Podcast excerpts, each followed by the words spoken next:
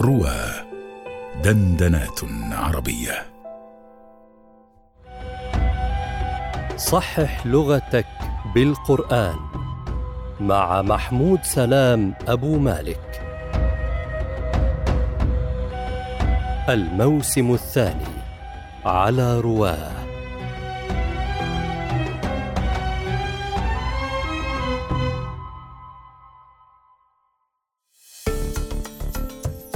السلام عليكم ورحمة الله وبركاته.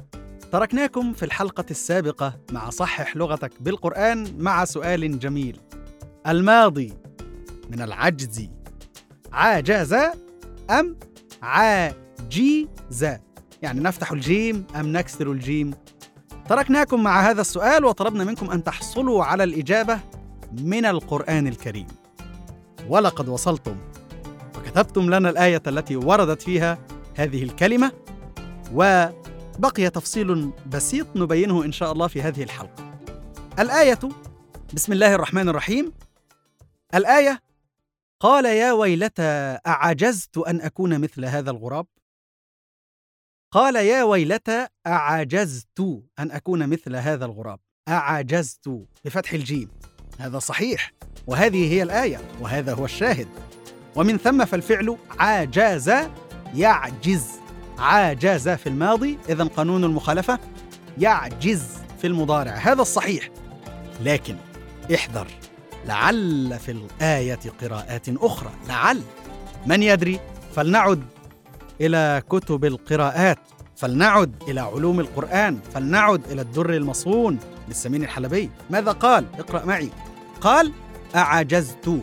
الجمهور قرأ أعجزت بفتح الجيم. معنى أنه يقول إن الجمهور قد قرأها أعجزت بفتح الجيم؟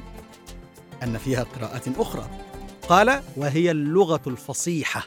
يعني فتح الجيم في الماضي هو اللغة الفصيحة. يقال عجزت بفتح بالفتح في الماضي أعجز بكسرها في المضارع.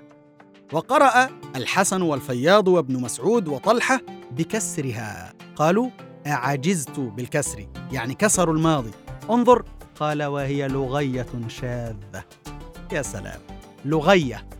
أول مرة تسمع كلمة لغية هذه. لغية. تصغير لغة. يعني يعني ليست لغة شاذة. لغية شاذة. لغة يعني لغة صغيرة يحقرها يصغرها.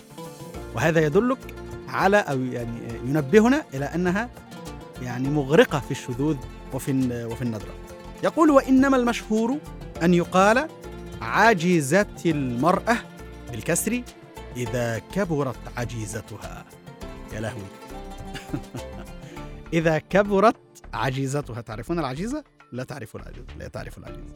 فلنقف عند هذا الحد ولنقل باللغة الفصيحة إنها عاجز بالماضي يعجز بالمضارع. خلاص اتفقنا على اللغة الفصيحة. ودعوا هذه الايه هذه العجزة لنحكي حكايتها فيما يلي إن شاء الله. هذا سؤال الحلقة السابقة. أما سؤال الحلقة الجديدة فهو مطلع أم مطلع؟ نفتح اللام أم نكسر اللام؟ ابحثوا في القرآن الكريم وتعالوا في الحلقة الجديدة من صحح لغتك بالقرآن. محبتي لكم محمود سلام أبو مالك.